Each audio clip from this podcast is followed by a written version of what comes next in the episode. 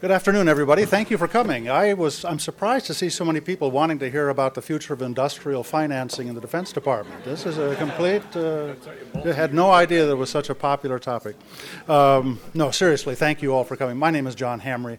Uh, I'm the president here at CSIS and uh, a lifelong admirer of Ash Carter. He was the first guy that refused to hire me. This was, goes back quite a few years ago. He was at PA&E at the time, and I interviewed for a job he decided I wasn't up for that, and so, but it, it led to a lifelong friendship, and we've our our paths have intertwined through the years. And with, uh, I'm so grateful now that he's willing to stay on and be the continue as deputy secretary. He's doing a fabulous job. Um, you know, every conversation in Washington these days, always in, in our area, always has kind of a central theme. Uh, is the pivot real, and are, are is it durable? That's, that's just the constant refrain I hear in almost all meetings.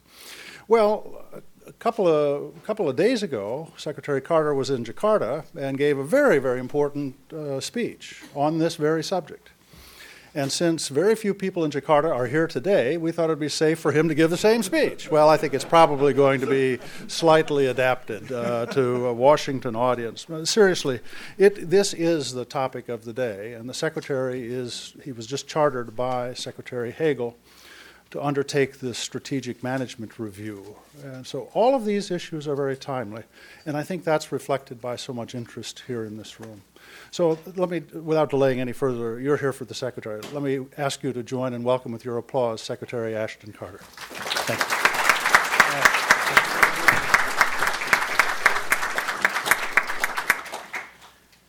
Well, thank you, John, for uh, giving me the opportunity to be here uh, at this wonderful institution that you run so ably. I've learned so much from John uh, throughout my career. I had forgotten that particular, and something tells me there's something apocryphal about that, but I'll rack my brains on that. Um, but anyway, I've, I've, had a great admiration for, for, for John Hamre for many years, one that's only deepened uh, in my current role, uh, where I can fully appreciate what John accomplished as Deputy Secretary of Defense. Uh, John, you made it look easy and uh, I appreciate your inviting me to be here. Also want to thank Rick Inderfurth, CSIS's chair for U.S. India Policy Studies, uh, uh, who made this uh, event possible and from whom I've learned so much about this region for so long. Thank you, Rick. As John mentioned, I did recently return from a trip to Asia that took me to Japan, South Korea, the Philippines, and Indonesia, where I attended the Jakarta International Defense Dialogue. Purpose of my trip was to visit, first and foremost, of course, with our forces deployed there, who are doing superbly, and also to make sure that our forces, our allies, and our partners in the region understand that we're serious about our defense commitments there, that we're going to walk the walk and not just talk the talk. This was my second trip to Asia since President Obama announced a new strategic concept for the United States and it followed recent visits to the region by President Obama, Secretary Clinton, Secretary Panetta, and National Security Advisor Donilon, all of whom were emphasizing the very same thing the central importance of the Asia Pacific to the United States and our commitment to making sure that the re- region remains safe, secure, and prosperous. Later this week, Secretary Kerry will be visiting Seoul Tokyo, and Beijing for the first time as Secretary of State. And later this spring, Secretary Hagel, who as a senator led the first U.S. congressional delegation to the Shangri La dialogue, will attend the dialogue for the first time as Secretary of Defense. Our forces out there are also superbly commanded by Sam Locklear and J.D. Thurman. I say all this because I think it's important to point out how much time, energy, and intellectual capital, as well as resources, we are investing in our rebalance to the Asia Pacific across the breadth of our government. As the President has said, our investment in the region will continue to grow in the years to come. Now, in this connection, our rebalance to Asia is mostly a political and economic concept, not a military one. But given my role as Deputy Secretary of Defense, I'm naturally going to concentrate on its security aspects today. First, I'd like to briefly address the evolving security situation on the Korean Peninsula. The North Koreans have been determined of late to create a crisis atmosphere. But just because they have a habit of indulging in extreme rhetoric doesn't mean that we don't take the situation seriously. As we've demonstrated through our actions in the past few weeks, the United States is committed to maintaining peace and security on the Korean Peninsula and throughout the Asia Pacific region. We're vigilantly monitoring the situation. We're in close contact with our South Korean civilian and military counterparts, as well as with the governments of Japan, China, and Russia. Our position has been and remains that North Korea should cease its provocative threats immediately. North Korea's nuclear activities are in clear violation of UN Security Res- Council resolutions and its international commitments, and we believe that North Korea should live up to these commitments and refrain from its provocative behavior. To this end, we are working with our friends and allies around the world to employ an integrated response to these unacceptable provocations, which include United Nations Security Council resolutions with unprecedentedly strong sanctions and additional unilateral sanctions of great effect, the result of which will be to leave North Korea further isolated from the international community. In the security sphere, the United States remains steadfast in its defense commitments to the Republic of Korea. Together, we're taking important steps to advance the alliance's military capabilities and enhance homeland and, and alliance security.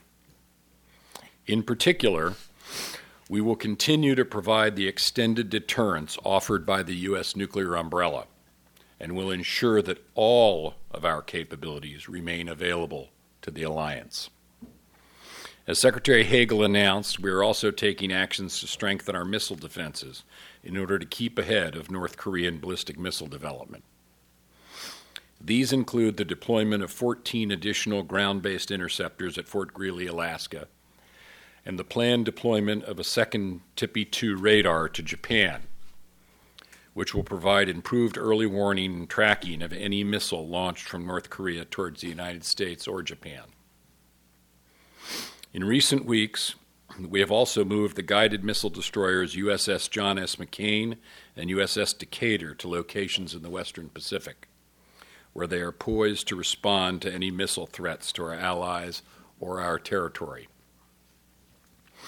Last Thursday, we announced that we will be deploying a terminal high altitude area defense system, THAAD, ballistic missile system to defense system to Guam in the coming weeks as a precautionary move to strengthen our regional defense posture against the North Korean missile threat.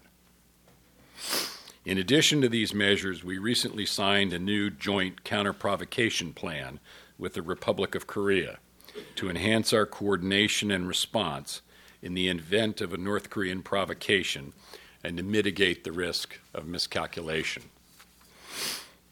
And we are participating in annual military exercises with South Korea, including Foal Eagle and Key Resolve, to make sure that our alliance is operationally ready to meet the security challenges that confront us in the region. As the President has made clear, there's a path open to North Korea to peace and economic opportunity. But to get on that path, North Korea must abandon its pursuit of nuclear weapons and abide by its international commitments. With that, let me return to the broader theme of today's discussion, which is how we are implementing our defense rebalance across the Asia Pacific region. I'd like to begin by providing some strategic context.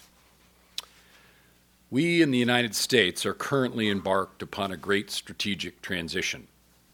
After a decade of necessary and very intense preoccupation on two wars of a particular kind in Iraq and Afghanistan, one that is finished and one that will wind down to an enduring presence over the next two years. We're turning a strategic corner and focusing our attention on the challenges and opportunities that will define our future. We know that many of these, what many of these challenges are continued turmoil in the Middle East, enduring threats like weapons of mass destruction, and a range of new threats in new domains like cyber. We also see great opportunities, the most consequential of which is to shift the great weight of the Department of Defense, both intellectual and physical, to the Asia Pacific region to reinforce our long standing commitments there. The logic of our rebalance is simple. The Asia Pacific theater has enjoyed peace and stability for over 60 years. This has been true despite the fact that there's no formal overarching security structure, no NATO, to make sure that historical wounds are healed. And during that time, First, Japan rose and prospered. Then South Korea rose and prospered. And then many nations in Southeast Asia rose and prospered. And now China and India rise and prosper. All this has been welcomed by the United States. But none of this was a foregone conclusion when you consider where the Asia Pacific region was at the end of World War II. While the Asian political and economic miracle was realized first and foremost by the hard work and talent of the Asian people, it was enabled by the enduring principles that the U.S. has stood for in the region, which we believe are essential to peace, prosperity, and security. These include a commitment to free and open commerce, a just international order that emphasizes rights and responsibilities of nations and fidelity to the rule of law, open access by all to the shared domains of sea, air, space, and now cyberspace, and the principle of resolving conflict without the use of force. It was also enabled, and this is the theme of my remarks today by the pivotal role of U.S. military power and presence in the region. We believe that our strong security presence in the Asia Pacific has provided a critical foundation for these principles to take root and for this prosperity to occur. And we intend to continue to provide this foundation for decades to come. Our partners in the region welcome our leadership and our robust engagement and we're committed to answering their call. It's good for us, and it's good for everyone in the region. And it includes everyone in the region. It's not aimed at anyone, no individual country or group of countries.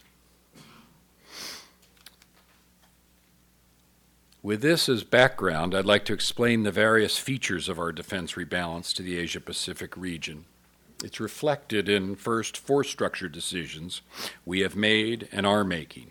That is, what we keep and what we retire.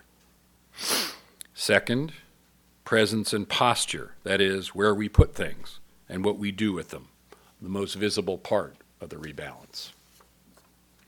Next, investments, not just in technology and new weapon systems, but in human capital as well.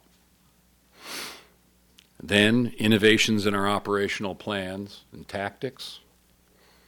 And finally, and perhaps most importantly, the work we are doing to strengthen our alliances and partnerships in the region. Let me begin by describing how we are shifting our force structure to the Asia Pacific region, and I'll start with the Navy. As we draw down from Afghanistan, the Navy will be releasing naval surface combatants and eventually carriers, as well as naval intelligence, surveillance, and reconnaissance ISR and their associated processing capabilities. Already, EP 3 signals reconnaissance aircraft have moved from CENTCOM to PACOM. The Navy will also be releasing Fire Scout unmanned aerial vehicles from Afghanistan and several electronic surveillance aircraft are available for redeployment. In addition, Navy P 3s, a type of maritime patrol aircraft which have conducted surveillance missions in the Middle East for the past decade, will return to PACOM. And the Navy is also adding a fourth forward deployed naval force SSN to Guam in this fiscal year 2015. The Navy shifting overall its posture to the Asia Pacific region in such a manner as Secretary Panetta announced last year, resulting in 60% of our naval assets being assigned to the Asia Pacific region by 2020, a substantial and historic shift. The Navy is accomplishing this in three main ways. First, the Navy will be permanently basing four destroyers in Rota, Spain, to provide ballistic missile defense to our European allies. Previously, this mission was performed by 10 destroyers that rotated from the U.S. to the Mediterranean. The six destroyers that will now be released will be able to shift their deployments to the Asia Pacific region. While the four ships in Spain continue providing the same amount of missile defense coverage for our European allies. Just an example. Second, destroyers and amphibious ships that have conducted security cooperation and humanitarian assistance missions in Africa, South America, and Europe will be replaced for these missions by new joint high speed vessels and littoral combat ships under construction, freeing destroyers and amphibious ships to deploy to the Asia Pacific region. Third, the Navy will generate more forward presence by fielding ships such as the, J, the Joint High Speed Vessel and Littoral Combat Ship, which I mentioned, as well as new mobile landing platforms and afloat forward staging bases that use rotating military or civilian crews. The Air Force, meanwhile, capitalizing on its, its, inherent speed, range, and flexibility in the region, will also shift capacity from Afghanistan to the Asia Pacific, including ISR assets like the MQ 9 Reaper, the U 2, and the Global Hawk. In addition, the Air Force will be able to allocate space, cyber, tactical aircraft, and bomber forces from the U.S. to the Asia Pacific region with little new investment as 60% of its overseas based forces are already stationed there, including 60% of combat coded F 22s. Our ability to strengthen the ongoing continuous bomber presence missions in the regions will also benefit from reduced presence in Afghanistan. As operations in Afghanistan end, for example, more B 1s will become available, augmenting the B 52s already on continuous rotational presence in the Asia Pacific region. And the capability to provide forward strategic presence with round trip missions by the stealthy B 2 will remain a valuable option. The Army and Marine Corps also have an important role to play in our rebalance. Both services are making the most titanic transitions coming out of Iraq and Afghanistan because they've been so deeply involved in both conflicts. The Army has about 91,000 soldiers and civilians assigned to the Asia Pacific, and it maintains a forward presence of eight active component brigade combat teams, 12 batteries of Patriots, and numerous theater enabling units. The Army is ensuring that after a decade of using PACOM assets in the CENTCOM area, the PACOM commander regains command and control of the other 60,000 soldiers assigned to the broader Asia Pacific region. As part of this regionally aligned rotational concept, Army units assigned to PACOM will focus during their training cycle on specific PACOM mission profiles such as bilateral and trilateral training exercises and building partnership capacity. I should also add that during these months of sequestration and beyond, the Army is preferentially protecting the readiness and modernization of the more than 19,000 soldiers we have in South Korea so that they are able to decisively respond to any North Korean provocation. The Marines also have a important role to play in the Pacific.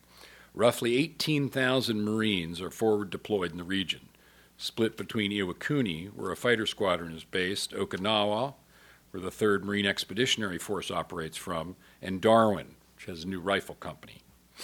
The Marines have also put an additional two infantry battalions for a total of three on the ground in Okinawa and will put another there this fall. These are rotational battalions that will move in and out of the Western Pacific every six months. All of this will be accompanied by an EA 6 Prowler squadron in Iwakuni this fall, along with more heavy lift and attack helicopters on Okinawa. I should also mention that there are 5,000 Marines on Oahu in Hawaii. So, in reality, the Asia Pacific region will soon see more of our Army, Marine Corps, and Special Operations Forces now that they're coming home to the Pacific from Iraq and Afghanistan. In addition to shifting our own force structure, we're modernizing and enhancing our forward presence across the region in cooperation with our allies and partners. Let me start with Northeast Asia. I've already mentioned the work we are doing with South Korea. In Japan, we have added aviation capability with the MV 22 Osprey deployment. We've upgraded our missile defense posture, as I mentioned earlier, with the deployment of a second TPY 2 radar. And we are working to revise the defense guidelines with Japan to meet the challenges of the 21st century. And as announced by Secretary Hagel last week, the United States and Japan have achieved an important milestone in our effort to realign our Marine Corps presence in Okinawa. Moving forward with this initiative sends a clear signal that our posture in Northeast Asia will be operationally resilient and politically sustainable for the foreseeable future.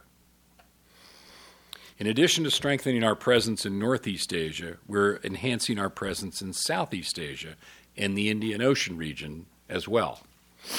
In this regard, it's important to underscore that we're not only rebalancing to the Asia Pacific, but also within the Asia Pacific, in recognition of the growing importance of Southeast Asia and South Asia to the region as a whole, emphasizing humanitarian assistance and disaster relief, maritime domain awareness, capacity building, and multilateral exercises.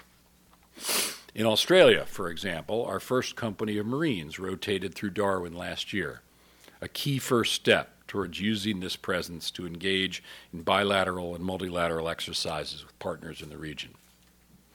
In the Philippines, we're working with our full and equal partner to enhance the capacity of the Philippines Armed Forces, increase our rotational presence, and capitalize on other opportunities for cooperation. In Singapore, the first of our four littoral combat ships will be arriving later this month, providing a key capability to work bilaterally and multilaterally with our partners in the region. These are but a few examples of how we're expanding our presence in that part of the region. Next, we're giving priority in our investments in our budget to the development of platforms and capabilities that have direct applicability to the Asia Pacific region, all the while preserving and integrating the counterinsurgency and special operations capabilities that we have worked so hard to develop over the last decade in Iraq and Afghanistan. These new investments include the Virginia class nuclear powered submarine, including the submarine itself and the new payload module for cruise missiles as well as the P 8 maritime surveillance aircraft and the anti submarine MH 60 helicopter. Together, these investments will help the Navy sustain its undersea dominance. The Navy is also fielding the Broad Area Maritime Surveillance Sensor aboard the Global Hawk UAV to expand the range and capacity for ISR in the region additional EA-18G electronic aircraft, and a next-generation jammer with extensive frequency range and increased ab- agility. These provide extensive electronic warfare capability. In the Air Force, while we've made some reductions in tactical air squadrons worldwide by removing some of the older or single purpose aircraft to make way for newer aircraft, we have made no changes in our tactical air posture for the Asia Pacific region. In addition, we have continued to invest in the fifth generation Joint Strike Fighter, a new stealth bomber, the KC 46 tanker replacement, and a host of ISR platforms. The Army, for its part, continues to invest in ballistic missile defense capabilities that are being deployed and improved, as I noted. And at the DoD wide level, we're also protecting our investments in future focused capabilities that are so important to this region, such as cyber, certain science and technology investments, and space. In addition to investing in technical capabilities, we're also investing in our people, in language and culture skills, regional and strategic affairs, to ensure that we cultivate the intellectual capital that we will be required to make good on our rebalance. And with regard to our military installations, we're making critical investments in training ranges and infrastructure, including in Guam, which we're developing as a strategic hub, as well as in the Marianas, Saipan, and Tinian. We're focused on delivering capacity, managing resources, and following through on our investments. Secretary Gates and Secretary Panetta both held regular video teleconferences on Iraq and Afghanistan. Some of you remember them. Where the commanders and all the key players in the Pentagon would work on those very urgent problems associated with both those theaters. Given the priority of our rebalance, Secretary Panetta decided to use this same model for PACOM a model that Secretary Hagel has now adopted as well to provide continuous and focused attention on the region. In fact, I just came from such a meeting. And to support the Secretary, I've been convening a series of working sessions of the Deputies Management Action Group, which is the principal manage, management forum in the department, that are specifically focused on our rebalance to the Asia Pacific. So, we're watching every dollar, every ship, and every aircraft to implement the rebalance successfully. We also recognize that as the world is changing quickly, our operational plans need to change, and we're changing them accordingly. we're therefore taking into account new capabilities and operational concepts, advanced capabilities of potential adversaries, and global threat assessments. Finally, partnerships. These many elements of our U.S. rebalance, the U.S. ones that I've talked about, are really only part of the rebalance. We also seek, as we have for decades, to build partnerships in the region that leverage the unique strengths of our various partners and allies to confront, confront critical challenges and realize emerging opportunities. I've already mentioned the work we're doing with allies Japan, Korea, Australia, and the Philippines, but we're building partnerships with many others also. For example, last November, we worked with our treaty ally Thailand to update the U.S. Thailand Joint Vision Statement for the first time in 50 years. With New Zealand, the signing of the Washington Declaration and associated policy changes have opened up new avenues for defense cooperation in areas such as maritime security, humanitarian assistance and disaster relief, and peacekeeping support. In Burma, we have resumed limited military to military relations and are working to ensure the Burmese military supports Burma's ongoing and dynamic reforms. With the Vietnamese, we're expanding our cooperation as set forth in a new memorandum of understanding in maritime security, search and rescue, peacekeeping, and humanitarian assistance and disaster relief. In Malaysia and Indonesia, we're similarly working to build partner capacity and to conduct maritime security and humanitarian assistance and disaster relief. With China, we have invited the Chinese to participate in the RIMPAC exercise, which we host, and we're delighted that they have accepted. We seek to strengthen and grow our military to military relationship with China, commensurate with our growing political and economic relationship. Building and sustaining a positive and constructive relationship with China is essential to the success of our rebalancing strategy. Finally, India, a key part of our rebalance, and more broadly, an emerging power that we believe will help determine the broader security and prosperity of the 21st century with others. Our security interests with India converge on maritime security and broader regional issues, including India's Look East policy.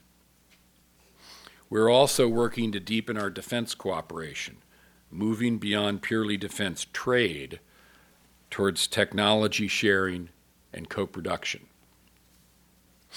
Multilaterally, we recognize the importance of strengthening regional institutions like ASEAN that play an indispensable role in maintaining regional stability and resolving disputes through diplomacy.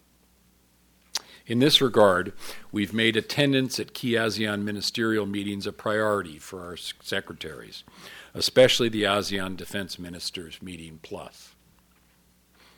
We strongly support ASEAN unity, and we applaud the efforts of ASEAN member nations to develop a binding code of conduct that would create a rules based framework for regulating the conduct of parties in the South China Sea and would welcome China's active participation in negotiations on it.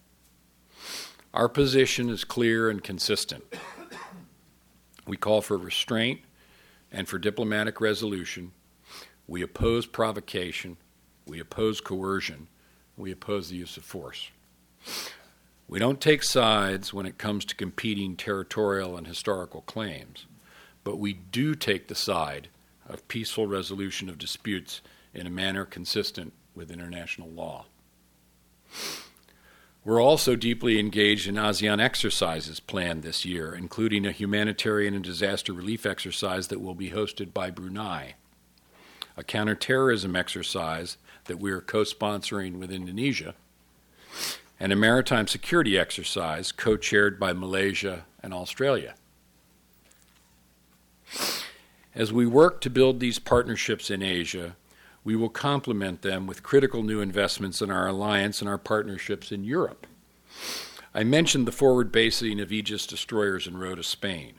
We have established an aviation detachment in Poland to more closely train with our allies' air forces, and we will place land based missile defense systems in Romania in 2015 and in Poland in 2018. And we'll redefine our presence in the NATO response force with a steady rotation of U.S. Army forces to Europe to maintain our transatlantic military links and cement tremendous interoperability gains we have made with allies and partners in that part of the world over the last decade of operations together. As we rebalance, in other words, our transatlantic bonds actually become even more important as we face common challenges outside of Europe. So, there's much that goes into the rebalance. Let me close by noting that there are those who have c- concern about, and perhaps some who have hope for, a theory that our rebalance will not be lasting or that it's not sustainable. Now, I'm a physicist, and therefore I put facts against theory. And let me tell you why this theory doesn't fit the facts. The rebalance will continue and, in fact, gain momentum for two reasons. First, U.S. interests in the region are enduring, and so also will be our political and economic presence there. This presence is accompanied by values of democracy, freedom, human rights, civilian control of the military, and respect for the sovereignty of nations that America has long stood for and that human beings welcome and relate to. And so our interest in staying a pivotal force in the region will, we believe, be reciprocated. Second, we have the resources to accomplish the rebalance. Some who wish to question the rebalance to the Asia Pacific theater point to the current, seemingly endless debate in Washington about the U.S. budget and wonder whether all this can be accomplished. I'm interested to hear this because I'm more accustomed to listening to people question why the U.S. spends more on defense than the next 16 largest militaries in the world combined. This statistic is true, in fact, and won't change much in coming years. It's also worth noting that most of the rest of the money that the world spends on defense is spent by countries that are allies and friends of the United States. These levels of defense spending are a reflection of the amount of responsibility that the U.S. and its friends and allies share for providing peace and security. You may also be wondering whether the sequester will change these facts in a significant way. It won't, and here's why. Sequester was never intended to be implemented and is very disruptive because it gives us very little managerial flexibility in where we take the budget adjustments that we have to take this year. But wherever we have flexibility, we are favoring and protecting the rebalance. We continue to review and revise our plans for executing the fiscal year 13 budget in the face of sequester. and in the face also of increased costs of the Afghanistan campaign and the fact that we only recently got an appropriation. Back in January, I gave direction about what is exempt from or protected from sequestration, and the services and components are applying that guidance.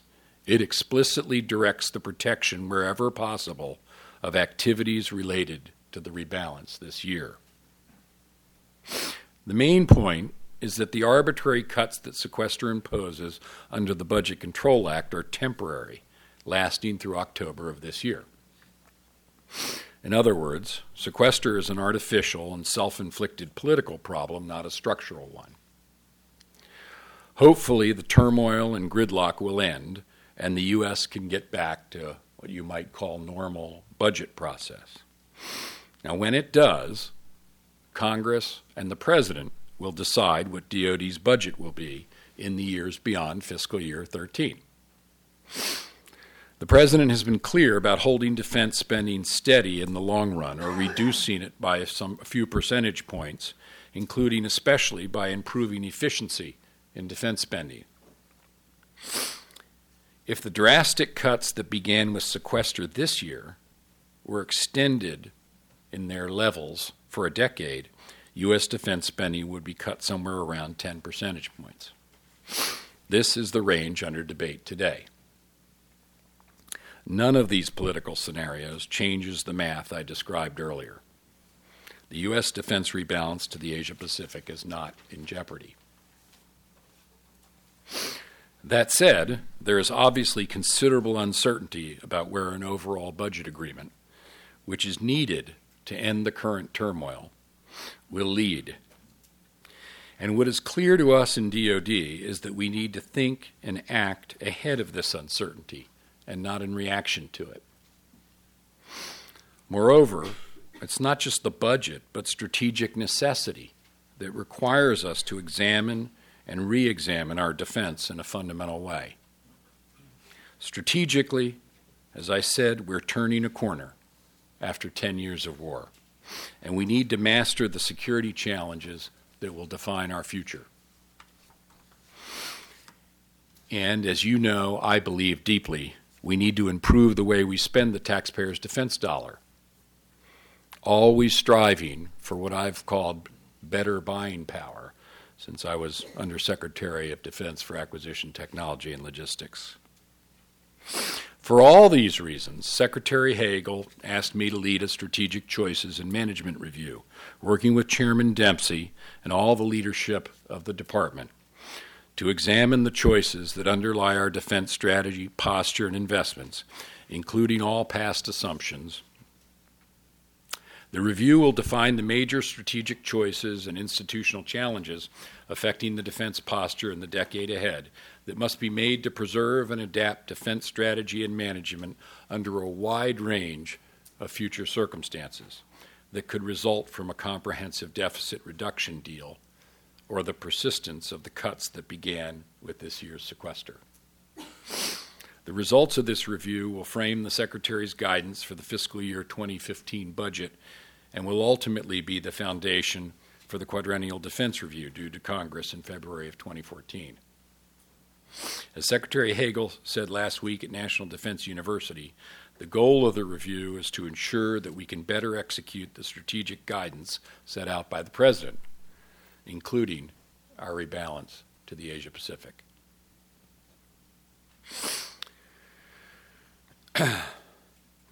Finally, it's important to stress that the strength of our rebalance is not measured only by comparing defense budget levels. The end of the war in Iraq and the reduction in Afghanistan allow us to shift the great weight of effort from these wars to our stabilizing presence in the Asia Pacific region. Next, this weight has accumulated over decades of U.S. defense spending. So you have to consider a nation's defense investments over time. It takes decades to build a military capability of the kind the U.S. has.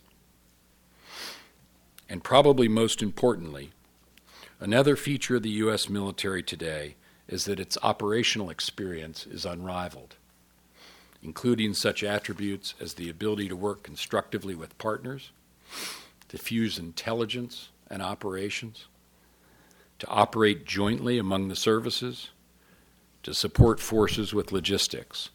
All of these skills honed in Iraq and Afghanistan.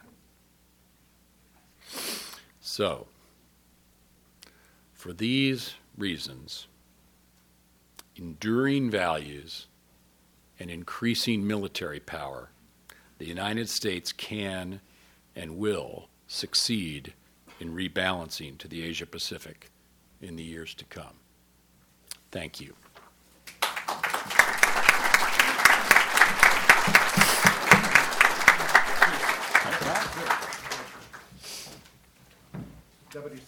Carter. Thank you very, very much for those remarks. Let me also welcome you, as John Hamre did, to CSIS. It's great to have you here. Um, you can see the turnout, uh, a great audience, and a few members of the press in the back. I don't know if you can see them, but um, this is on the record. Did you know that? Yes, I did. Okay, good, good. I just want to make sure. Uh, did you also know that we're doing live tweeting? Did you, did you know this? tweeting. Do you tweet? I, I don't, but Do- my wife does. So I- Well, uh, usually a moderator is asked to give a quick little summary. I'm going to, I don't tweet either. But if I were tweeting, if I were tweeting, I would say the lead tweet of what we just heard is the tweet would be U.S. rebalance to Asia lasting and sustainable and not in jeopardy. You can use these, by the way, if you want to use them. Now, two other tweets I would give, and then we're going to go to the Q&A. Second tweet would be uh, rebalance primarily a political and economic one, or primarily a political and economic concept, not a military one, but lots of detail on the latter. That would be a tweet. Finally, Deputy Secretary to Asia Pacific, rebalance not aimed at anyone. An important message.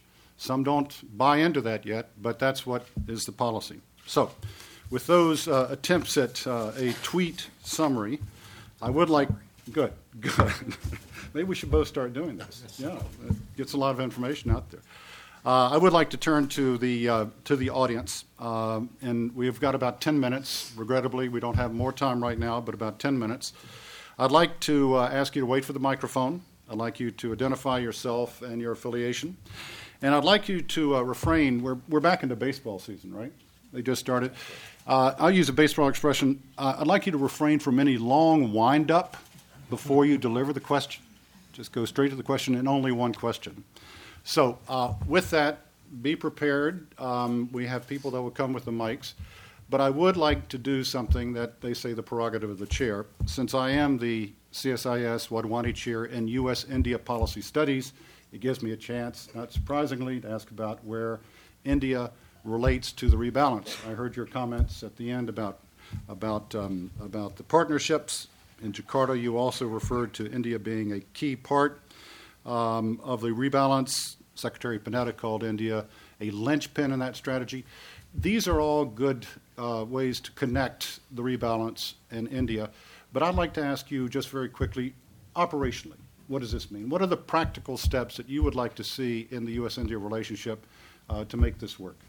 Uh, uh, Very good question, and the thing I think I'd, I'd, I'd point to uh, that's very much on my mind is Uh, the, I'm, I'm sorry. Oh, I'm, I'm sorry. I'm sorry. I'm sorry. Uh, the thing I'd, I'd point to, there's much you could point to in the U.S. India security uh, relationship, and you're absolutely right, Rick, and no one knows this more than, uh, than you. Um, uh, India is, I think, destined to be a close partner of the United States. We just share uh, so much in the way of values and aspirations, and our people just seem to mix it up so easily and so well. You see that every day, and that has nothing to do with uh, defense or, or, military, but I think will be reflected there. And one area of particular uh, importance where I think we can make a lot of progress quickly is in uh, building the uh, Indian military capabilities. Uh, they don't want to do it, as I mentioned in the speech, just by buying things. Uh, India wants to do it with close uh, technology cooperation and co production.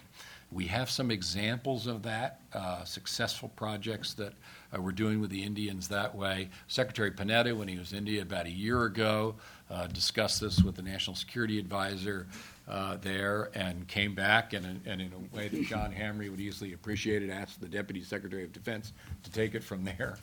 so I have my instructions in that regard, and so I think co-production and technology development are the watchwords there uh, with India. And I see lots of potential uh, there, and that'll bring our two not only build the Indian power uh, and uh, capability of the Indian military, but bring us closer together. Great. Good. Okay, um, a question right here and about halfway back. And again, your name and affiliation, please. Uh, Paul Eckert from Reuters News Agency.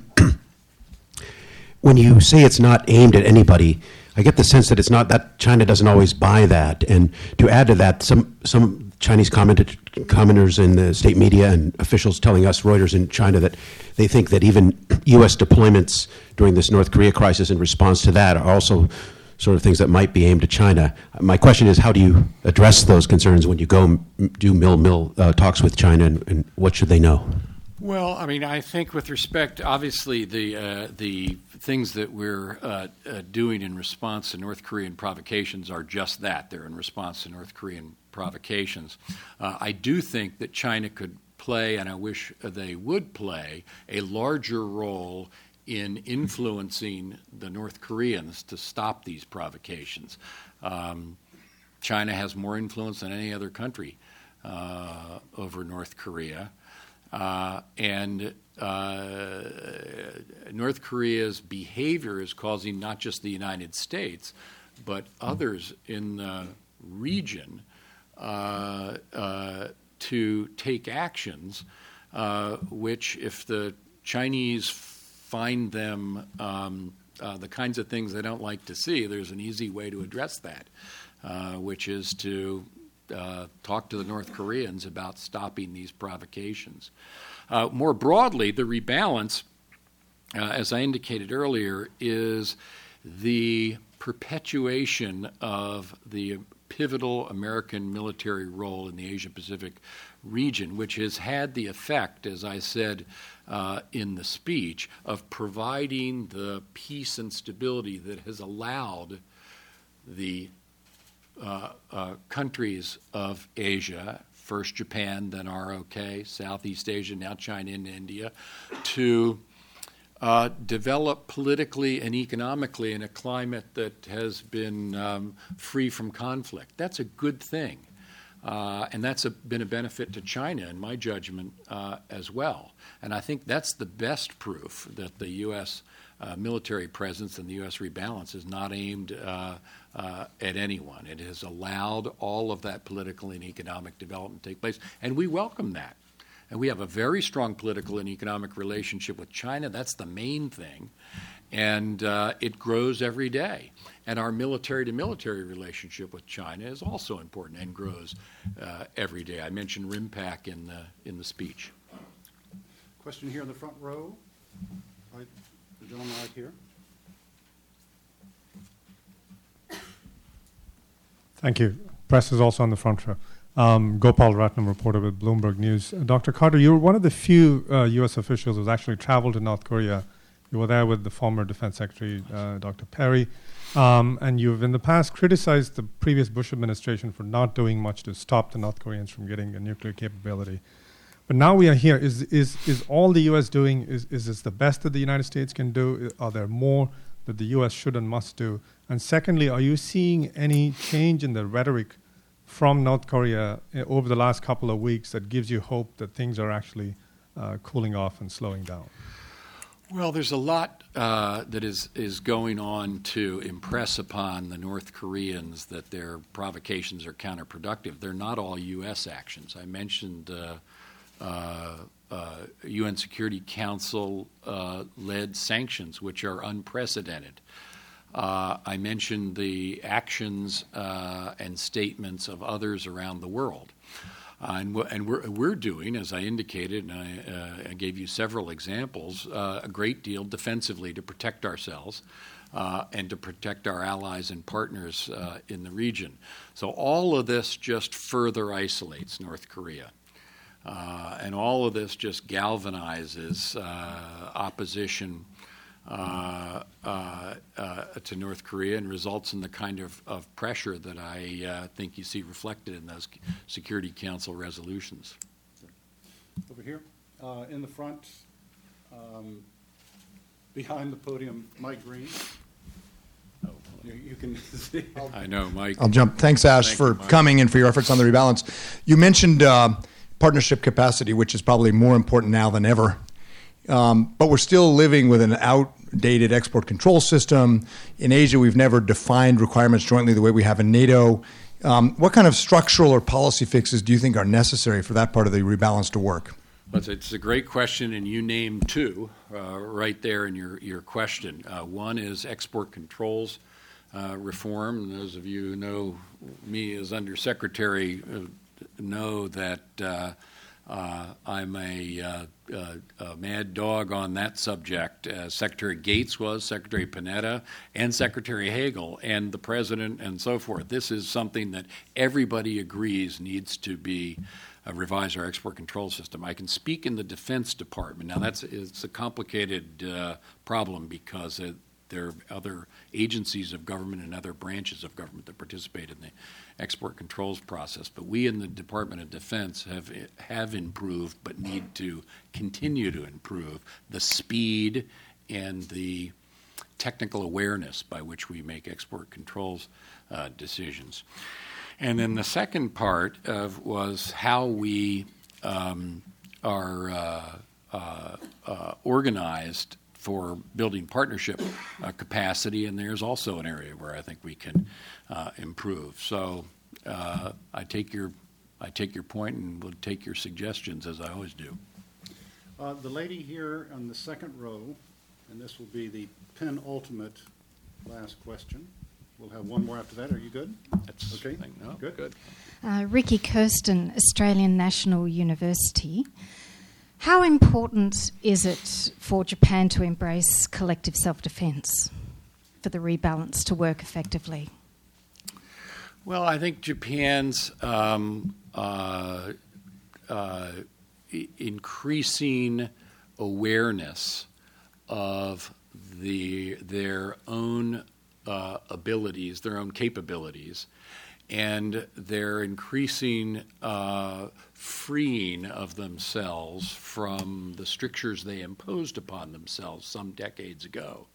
Uh, is a very is a constructive thing. Uh, they're doing that with respect to arms exports. They're doing it with respect to um, the kinds of activities that they're willing to engage in internationally, uh, and I think that's a good thing. It's a good. It's it's part of the um, uh, the U.S. assisted, if I may be so bold, process of healing and putting history behind uh, in that part of the world.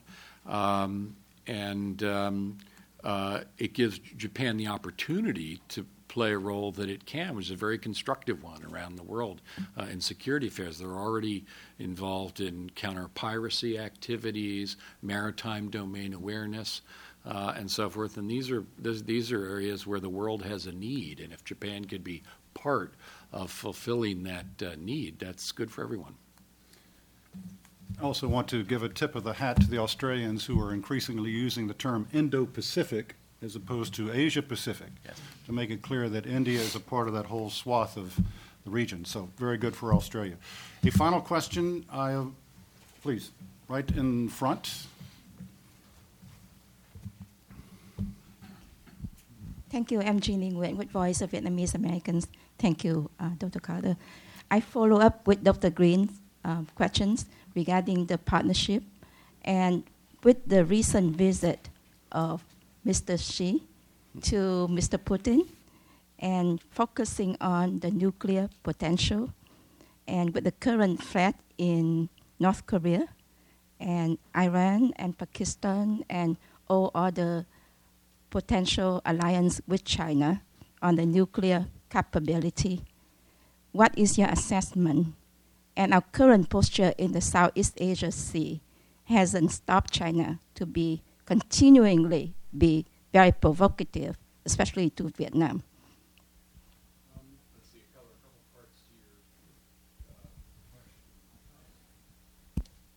I'm sorry. Uh, a couple parts to the question there for those who weren't uh, able to hear it. One was about uh, China's relations with Russia as they apply uh, uh, to the to the region, uh, and there I'll I'll simply m- mention what I said already about in connection with North Korea.